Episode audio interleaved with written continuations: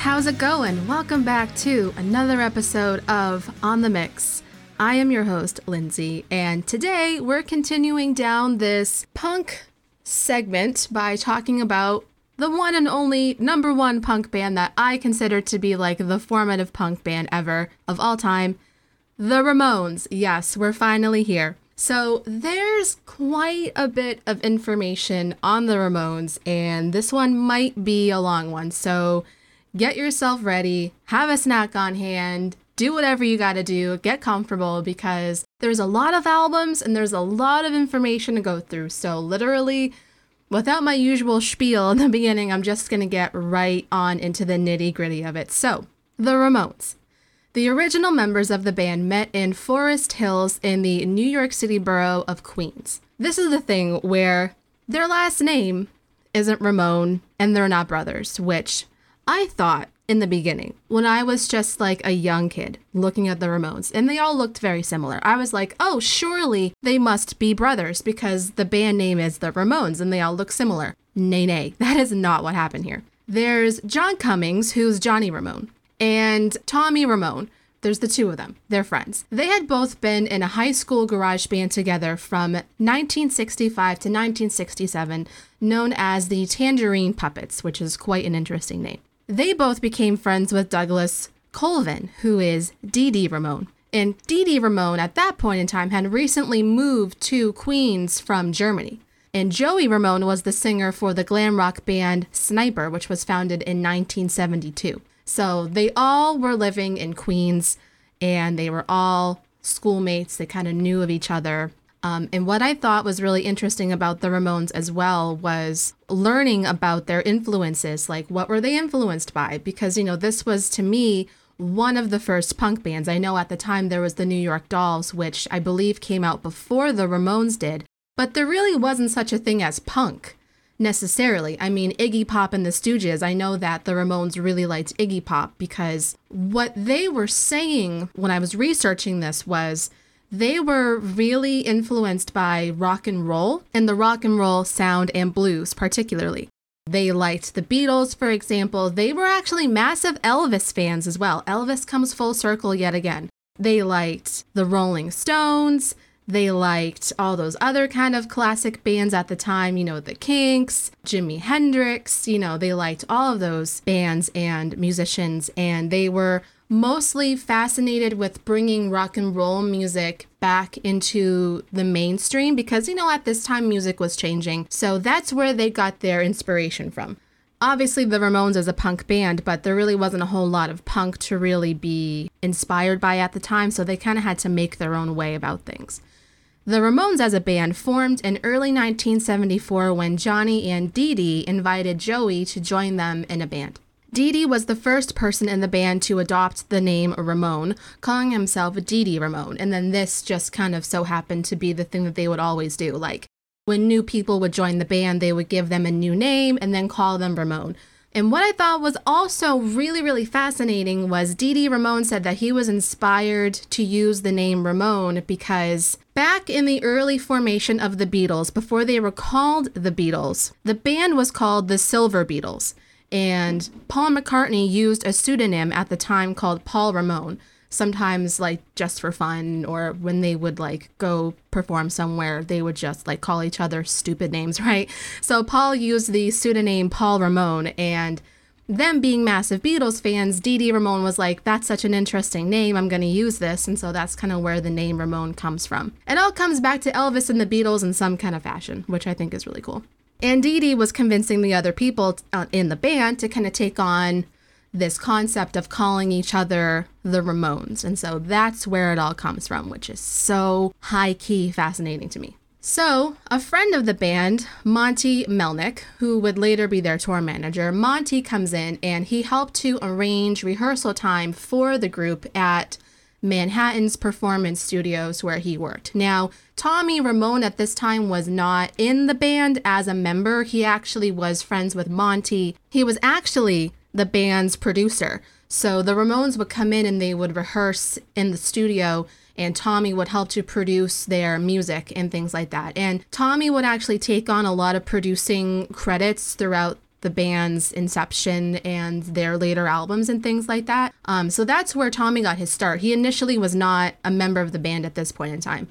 Soon after the Ramones was formed, Dee Dee realized that he couldn't sing and play bass guitar at the same time. So Joey then became the band's new lead singer. Great. Now, what I thought was really cool as well was Dee Dee would continue in rehearsals to count off each song with his shout of one, two, three, four, and then they would go. So that's just like the classic example how something as really insignificant as that one, two, three, four call would be so synonymous with the Ramones because they would use that, I think, in like almost every single song, especially with like Blitzkrieg Bop and some other ones I can't recall off the top of my head right now. But I mean, just something as like silly and innocuous as that becomes so incredibly famous. I just like that.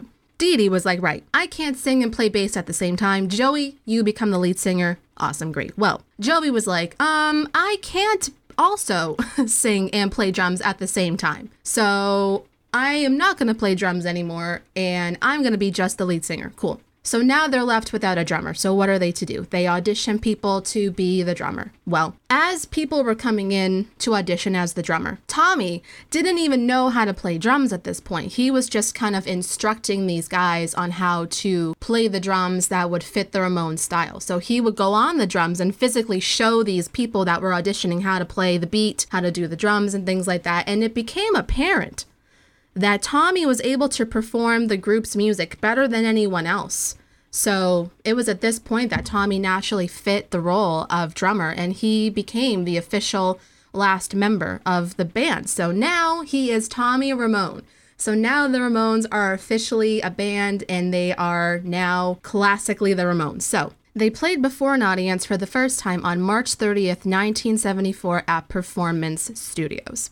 And around this time, a new music scene was emerging in New York that centered in two clubs in particular in downtown Manhattan. One of them was called Max's Kansas City, and another one was called CBGB. That's kind of a tongue twister. CBGB. And the Ramones made their CBGB debut on August the 16th, 1974 and they would kind of make a home at this club here. This would be where like everyone knew of the Ramones there. Like this is where it would kind of be their homestead. They absolutely loved this club. So, Legs McNeil, who was the co founder of Punk magazine, later describes the impact of this performance as such. They were all wearing these black leather jackets, and they counted off this song, and it was all just a wall of noise. They looked so striking. These guys were not hippies. This was something completely new. So, like I mentioned, the Ramones, they became regulars at this club and they played 74 times there by the end of 1974. So, this was where, again, they would make their homestead. Everyone knew the Ramones, like the managers, the owners, everyone knew them. The regulars that would come into the club, like it was all just a massive, big family. After garnering a lot of attention for their performances at this club, the Ramones was signed to a recording contract in late 1975 to Sire Records, and they were to stay with Sire Records for an extremely long time. And by this time, the Ramones were recognized as leaders as the new scene that was increasingly being referred to as punk. So the Ramones were being recognized kind of now as the new leaders of punk. The group's unusual frontman, obviously, had a lot to do with their impact because Joey was extremely tall and lanky, and he had this hair that just hid behind everything. It covered his eyes. He wore these big, like, glasses. Like, you couldn't see anything from him. He was quite an enigma. They just had a really unique, interesting way about them. It almost made them look cartoonish, which is, I think, why it kind of made them stand out a bit more. They just looked so different, and they sounded different as well. Dee Dee later explained all the other singers in New York were copying David Johansen of the New York Dolls, who himself was copying Mick Jagger, but Joey was unique, totally unique. So the Ramones recorded their debut album called Ramones in February of 1976. Of the 14 songs on the album, the longest, called I Don't Want to Go Down to the Basement, barely made it to the two and a half minute mark. Um, so I was kind of saying this in my Clash episode that I did last week, where punk songs, they're generally very short.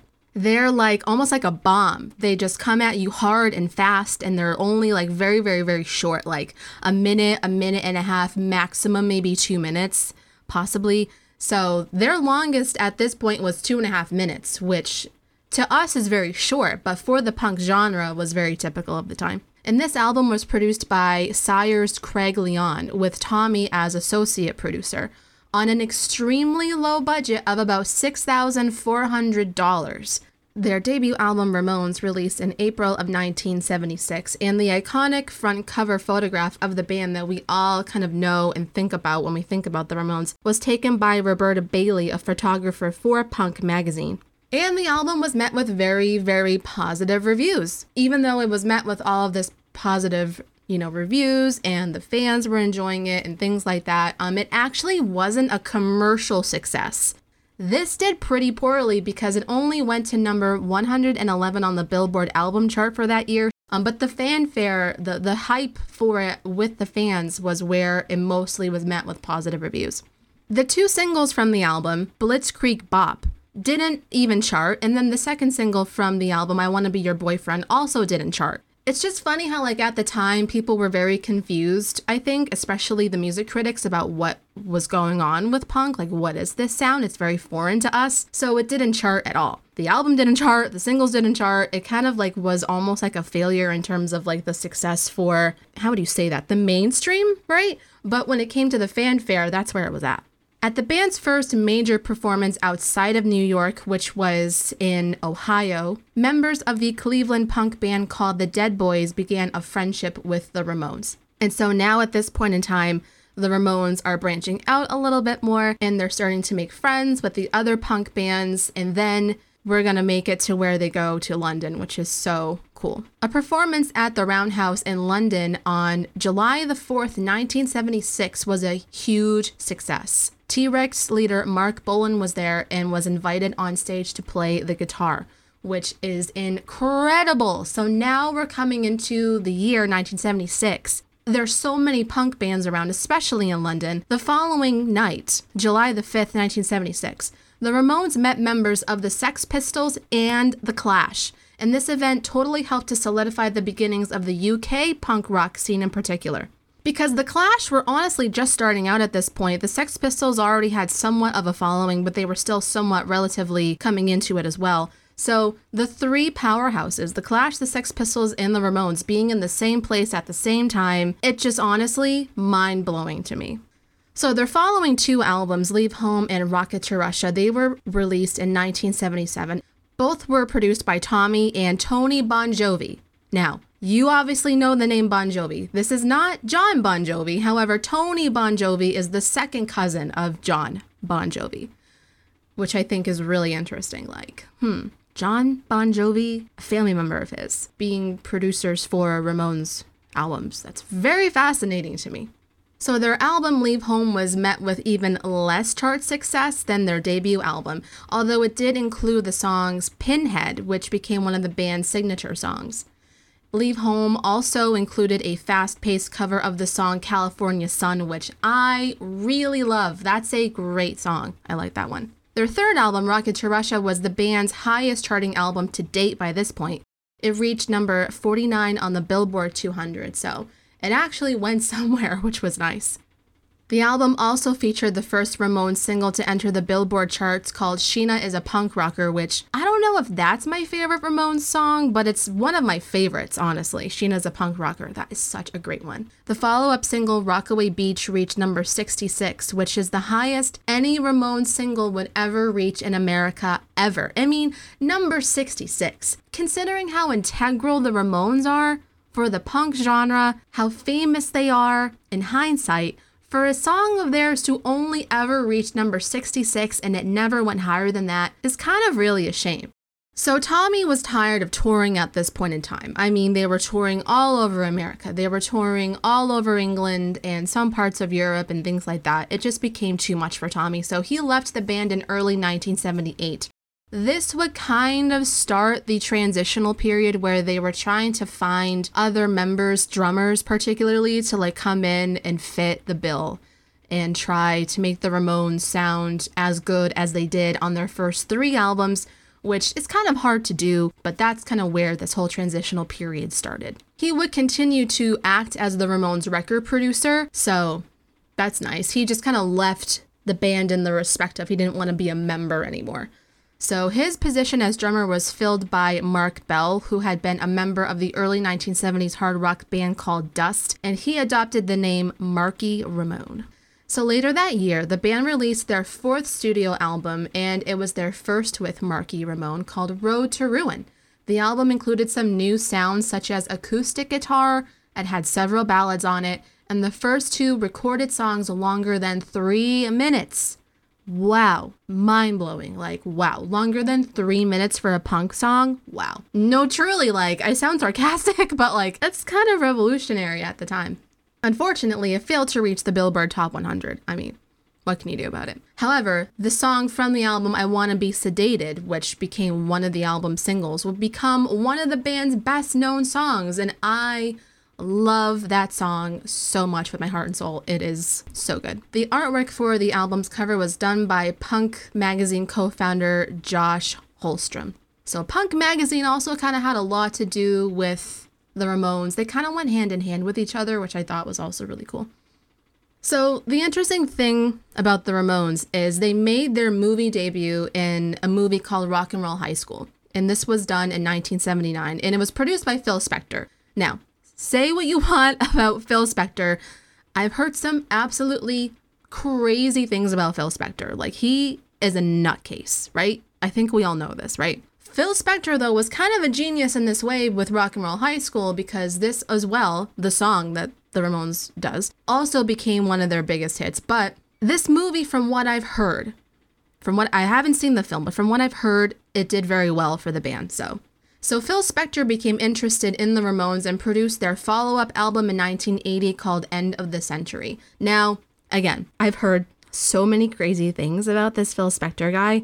It wouldn't surprise me if some of the things that I've heard are true. But there was a long disputed rumor that during the recording session for End of the Century, Phil Spector held Johnny Ramone at gunpoint, forcing him to repeatedly play a riff until he got it right, which honestly sounds kind of insane. However, I wouldn't put it past Phil Spector to do that. So I could believe that rumor. I, I really could believe it. It's all down to interpretation. Do you think it's true? I kind of think there's some truth to that. So, uh, though it was to be the highest charting album in the band's history, reaching number 44 in the US and 14 in the UK, Johnny Ramone made it clear that he liked the band's more aggressive punk material, and he considered End of the Century to be watered down Ramones, that it wasn't the real Ramones. You know, at this point in time, they had already come out with a couple of albums under their belt, and their first few were extremely integral in blueprints for the punk genre, so they're trying something a little bit different here. Um, you know, it's not so much as the raw punk sound that they once were, but they're incorporating other elements in their music, like acoustics and like ballads and other weird things like that. And I could see how some of the members just weren't really interested. You know, I, I honestly don't put it past Johnny to hate this album. Their follow up album, which was their sixth, was called Pleasant Dreams and it was released in 1981. And it followed suit with End of the Century, where, you know, it was the same kind of sound. It took away the band's raw punk sound and it kind of, again, was very focused on expanding their musical horizons, which, you know, some people don't really think it was that great. It was described in an article in the magazine called Trouser Press that the Ramones were moving away from their pioneering minimalism into heavy metal territory, which is interesting. Johnny Ramone would contend in retrospect that this direction was a record company decision and not a band decision. He said that this was an attempt to get airplay on American radio because, yeah, okay, listen. A lot of their albums didn't really chart that well, right? And for a music company, for a record label, what's their number one goal? To get their artist played on the radio, played on TV, get sales from their vinyl and cassettes and eight tracks and things like that. So for the Ramones to not really reach that standard, you know, they were trying, the record label, they were trying to do whatever they could to get the Ramones on the American radios. What do you have to do to get on the American radio? Be completely watered down and be contemporary, which the Ramones are not contemporary. So I could see how the Ramones were just kind of not wanting to engage in that discourse at all. While Pleasant Dreams reached number 58 in the US chart, its two singles failed to register at all. So, again, not really doing the best here. Their first few albums, while they didn't chart at all, the, the hype about them was so much greater. But then as they kept going on, it just became a bit stale and like weird, and people just were not having it at this point. Because this is the 80s as well, by the way. Like, not to say that punk was dead in the 80s, but in the 80s, at this point, you had so many other genres. You had like new wave, you had electro, you had synth, like, you had so many other emerging genres that for the, Mo- the Ramones to come in here and make any kind of splash, they had to do something eclectic. So I don't really, I don't judge them too harshly for their alternate direction. So their next album, Subterranean Jungle, was released in 1983 and it brought the band back to where they once belonged. Billy Rogers, who had once performed with Johnny Thunders and the Heartbreakers, played drums on the album's second single called Time Has Come Today. The album peaked at number 83 in the US, and it would be the last album by the Ramones to crack the Billboard Top 100. So, and that to a record company is almost like certain death. They probably were not happy with the Ramones at all.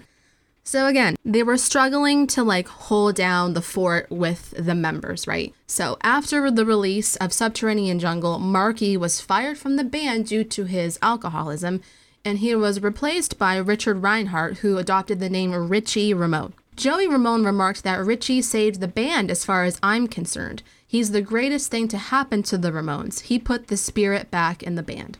I'm glad that he thought that. That's obviously very important. Richie is the only Ramones drummer to sing lead vocals on any Ramones songs, including You Can't Say Anything Nice, as well as the unreleased song called Elevator Operator.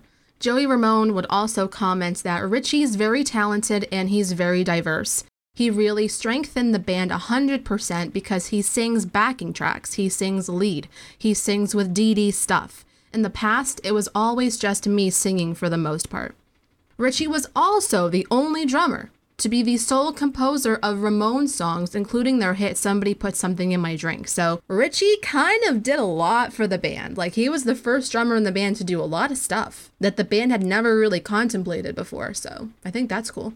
Joey, as well, would also comment on Richie's songwriting contributions that I encouraged Richie to write songs. I figured it would make him feel more a part of the group because we never let anybody else write our songs. So, yeah, Richie's coming in here and he's really like amping up the vibe of the band. His composition, Somebody Put Something in My Drink, remained a staple in the Ramones set list until their last show in 1996. The first album of the Ramones recorded with Richie was called Too Tough to Die and it was released in 1984. The album marked a shift to something like the band's original sound. So they were like trying to kind of circumnavigate back to the original sound. It could never obviously sound exactly like how they used to, but they were like trying to get there in a roundabout way. In 1985, it was kind of a stale year for the Ramones. Their main release was the British single Bonzo Goes to Bitburg. Though it was available in the US only as an import, it played widely on American college radio, which that's also another way to do it. You know, to circumnavigate going to the main radio airplay, you would go to like college radios and like indie radios and things like that. Like get get the kids involved, you know, like get the young people involved, which is kind of what I think this music like is calling for. Like that's I think their key market, right? The demographic is like young kids or young adults, right? In 1986, the band recorded their last album with Richie called Halfway to Sanity. Richie would leave in August 1987 after financial issues with Johnny Ramone that kind of centered around him being refused a small percentage of the merchandising money. So Richie thought he was being shafted and that he wasn't getting the money due to the merchandise that he thought he should be owed. And so he bailed and he said, Peace out, I'm leaving, I'm never coming back. So Richie was again replaced by Clem Burke, who was from Blondie at this time. Blondie at this time was disbanded too, so it kind of just made sense for Clem to come in. And Blondie, that's, you know what? I don't really think of Blondie as a punk band, but Blondie did kind of step into the scene with those kind of punk people so it makes sense to me that Clem would come in and be the drummer for the Ramones. Like it makes sense in my mind. So According to Johnny Ramone, the performances with Clem Burke, who weirdly adopted the name of Elvis Ramone, okay, were a complete disaster. So Johnny was like, this guy, no way. he was fired after two performances, notably August the 28th and 29th of 1987, because his drumming couldn't keep up with the rest of the band. I mean, okay. You know what? Clem comes from Blondie who again, like I like I kind of said, wasn't really a punk band and the Ramones were like hardcore, fast pace, like unrelenting like punk music, right? And Clem's trying to come in here and trying to acclimate himself and there's like no way that that could ever happen. I mean, also, who would give him the name Elvis Ramone? Like I think Clem Ramone sounds a bit better than Elvis Ramone. Like, come on. Who decided that? I just, I have to laugh. It's like, all right, so Clem was out. Clem was gone. He was like, bye. You can't come in this band anymore. Johnny kicked him out. No more. In September 1987, Marky, who was now clean and sober, returned to the band. So he was coming in here. Marky Mark joined the band again. So now we're skipping ahead into the, the year 1988 in December. The Ramones recorded material for their 11th, yeah, their 11th studio album, which was supposed to be a quote unquote comeback for the band. Now, this is funny because the band by this point in time would have a lot more quote unquote comeback albums that weren't comeback albums really. It's just kind of funny. They had at least maybe 3 a couple of comeback quote unquote albums. This album was called Brain Dead. Dee Dee Ramone would say that members of the band, including himself, were going through a lot of personal troubles and obviously interpersonal problems as well. And he got to the point where he didn't want to be in the band anymore. Dee Dee was like, I'm gone, I don't want to be here anymore, peace out. Although Brain Dead received mixed reviews upon its release in early 1989, the album included the band's highest charting hit in America called Pet Sematary. And yeah, that is absolutely a great song as well. Despite not wanting to be in the band anymore, Dee was present for the world tour of Brain Dead and played his last show with the Ramones on July 5th, 1989 at One Step Beyond in Santa Clara. And then at this point, he was replaced yet again, the revolving door of musicians coming in here. He was replaced by Christopher Joseph Ward, who went by CJ Ramone. And CJ would be the last person to kind of be the newbie in the group until the Ramones would eventually disband in the 90s. Dee initially, weirdly enough, I don't understand this correlation, but Dee Dee initially pursued a brief career as a rapper under the name Dee Dee King. Maybe he's like, you know what, rap just isn't my shtick. Like I, you know, I, I, hey, I gave it a shot. I failed. I can't rap. I'm just gonna stick to punk. And so therefore, Dee Dee quickly returned to punk rock and formed several bands. Although he continued to write songs for the Ramones, he just never rejoined them. So Similarly to like Tommy, right? He just kind of kept like a close eye on the Ramones and was kind of somewhat still in the band, but like not really. So after being at Sire Records for a whopping 15 years, which is very, very loyal. Could this have been like one of the things that made the Ramones not work as well anymore? Who knows? But the Ramones moved to a new label called Radioactive Records. And their first album under this new label was their 1992 album Mondo Bizarro. This again was their anticipated comeback album. It was certified gold in Brazil after selling 100,000 copies, and it was the first gold certification the Ramones were ever awarded, so at least the fans in Brazil were hyping this album up. This was not their comeback album, although they were marketing it as their comeback album yet again. It just was not. The album's lead single called Poison Heart was another top 10 hit in the US for the band, so that's kind of like the running theme. The album itself did horribly, but some of the tracks, like maybe one or two of the tracks, would be popular hits. Acid Eaters was another album that they would come out with in 1993, which was consisting of mostly covers, no new material, just kind of an easy breezy, beautiful cover girl kind of cover album, if you will. So 1995, the Ramones would release their 14th and final studio album, thank God, because at this point it's like, come on, 14 studio albums. Where do you draw the line? You have to stop at some point. Their final album was aptly called Adios Amigos and announced that they would be disbanding the following year in 96. Unfortunately, the sales were generally not really that great. So, even their actual final album was not even that great. So, yeah, they knew they had to throw the towel in at some point. Like, yeah, we give in. we're done. This is too much. You know, again, especially considering a lot of interpersonal issues within the band was making it kind of hard for them to continue on any further than that. Also, some of the band members were very sick and they couldn't go on anymore. The band spent late 1995 on what was promoted as a farewell tour. However, they accepted an offer to appear in the sixth Lollapalooza festival, which actually toured around the US during the following summer. I did a whole episode on Lollapalooza. It initially started as an actual kind of tour um, before it became a destination festival. So they were touring around with Lollapalooza at this time in 96. And then after the conclusion of Lollapalooza, the Ramones played their actual final show on August the 6th, 1996 at the Palace in Hollywood. And you know what? They actually had a lot of people coming in there to support them. They actually, as well, recorded the concert uh, later, which would be released on video and as a CD called We're Outta Here.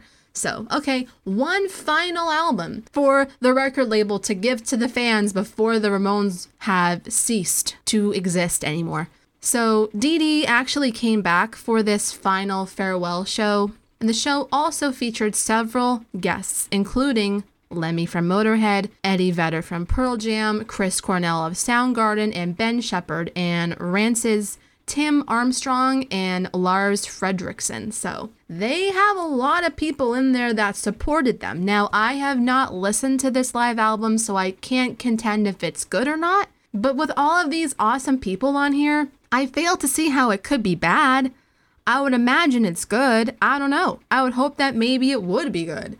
Now the band has split. What do they do now? Well, Joey had been diagnosed with lymphoma in 1995, right? So Joey was sick. He did not have a lot of time left on this planet, and he died of lymphoma on April the 15th, 2001, in New York.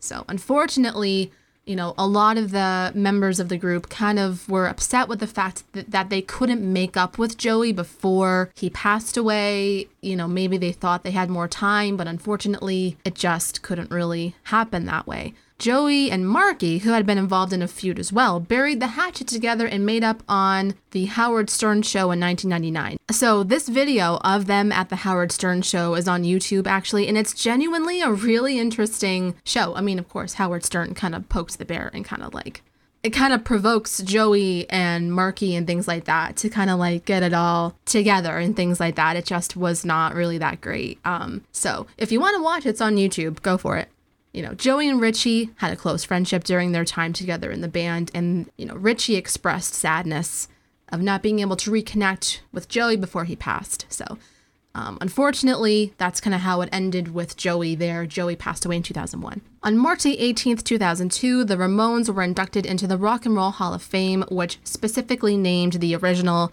members Dee Dee, Johnny, Joey, Tommy, and Marky. So, all of those guys together. Green Day ended up playing Teenage Lobotomy, Rockaway Beach, and Blitzkrieg Bop as a tribute. So it's interesting how, like, now we're in the 2000s, right? And Green Day at this time is, I think, one of the most well known punk bands in terms of, like, the resurgence of the genre, right? So it's just interesting how, like, the Ramones can bridge the gap between so many eclectic people coming together. And Green Day playing a tribute to them. I have to see that, honestly. I'm just talking to myself now. I have to see that. I need to know what that sounded like. I need to see that. Green Day were great.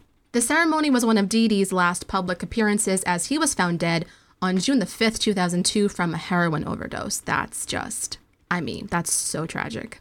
On November the 30th, 2003, New York City unveiled a sign designating East 2nd Street at the corner of Bowery as Joey Ramone Place. He lived on East 2nd for a time, and the sign is near the former Bowery site of the club that they were starting out at, the CBGB Club. I still can't say that. That's such a tongue twister. CBGB. Johnny, unfortunately, was diagnosed with prostate cancer in 1999, and he ended up passing away on September 15th, 2004, in Los Angeles. So the members are now kind of dwindling away. You know, they're all succumbing to their illnesses here. On the same day as Johnny's death, what a coincidence, the world's first Ramones museum opened its doors to the public in Berlin, Germany. The museum featured more than 300 items of memorabilia. On October the 8th, 2004, Joey, C.J., Clem Burke, and Daniel Rey performed in the Ramones Beat on Cancer concert, which is nice. Two of the members had died of cancer. I mean, you know, that's just kind of the thing that you do, you know, that that's really sweet. The Ramones were also inducted into the Long Island Music Hall of Fame in 2007. I did not know that Long Island had its own Hall of Fame of music. I genuinely was like gobsmacked when I read this fact. I was like, who else is in there? Probably other bands that were a part of like the Manhattan, Long Island kind of thing. They're like, that's so interesting, but that's cool.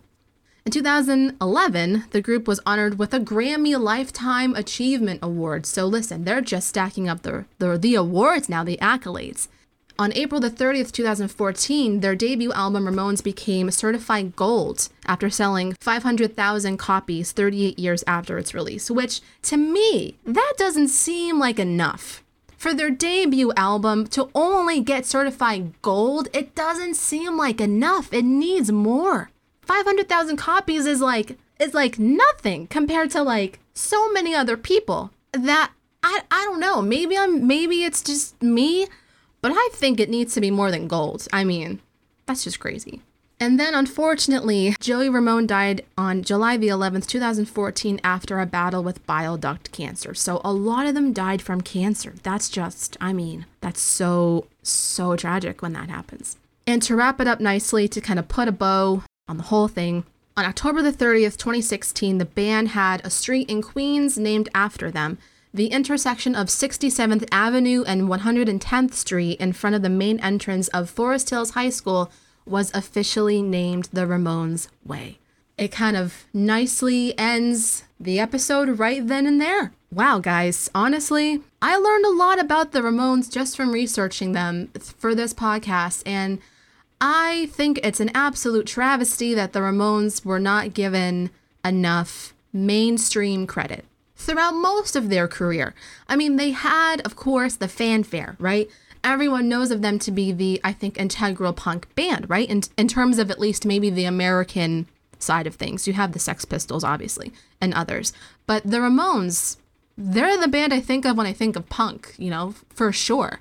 And maybe in some aspects, they're maybe more palatable than maybe kind of the nitty gritty kind of raw tenacity that like the Sex Pistols had, maybe maybe the Ramones in some ways was more digestible. It's just unfortunate, like, that they just didn't really get the mainstream accolades that they really deserve to have. I mean, I'm still lamenting on this. Their debut album was only certified gold in 2014 by it only making and selling 500,000 copies 38 years later. I mean, it needs more than that. So I'm going to make a plea to you guys. If you somehow don't know the Ramones or you haven't really given them a chance or you maybe only know one song from them and you're like, whatever. No, seriously. Listen to them, please. I beg of you, listen to them because you have to give them a chance. Give the Ramones a chance, listen to them. You will not be disappointed. So I'm going to end this episode here. Thank you guys so much for listening. I hope that you guys have an awesome day and that you learned something today that you hadn't known about before. I will see you guys next Wednesday with another episode of On the Mix. I'll talk to you guys later. Bye, guys.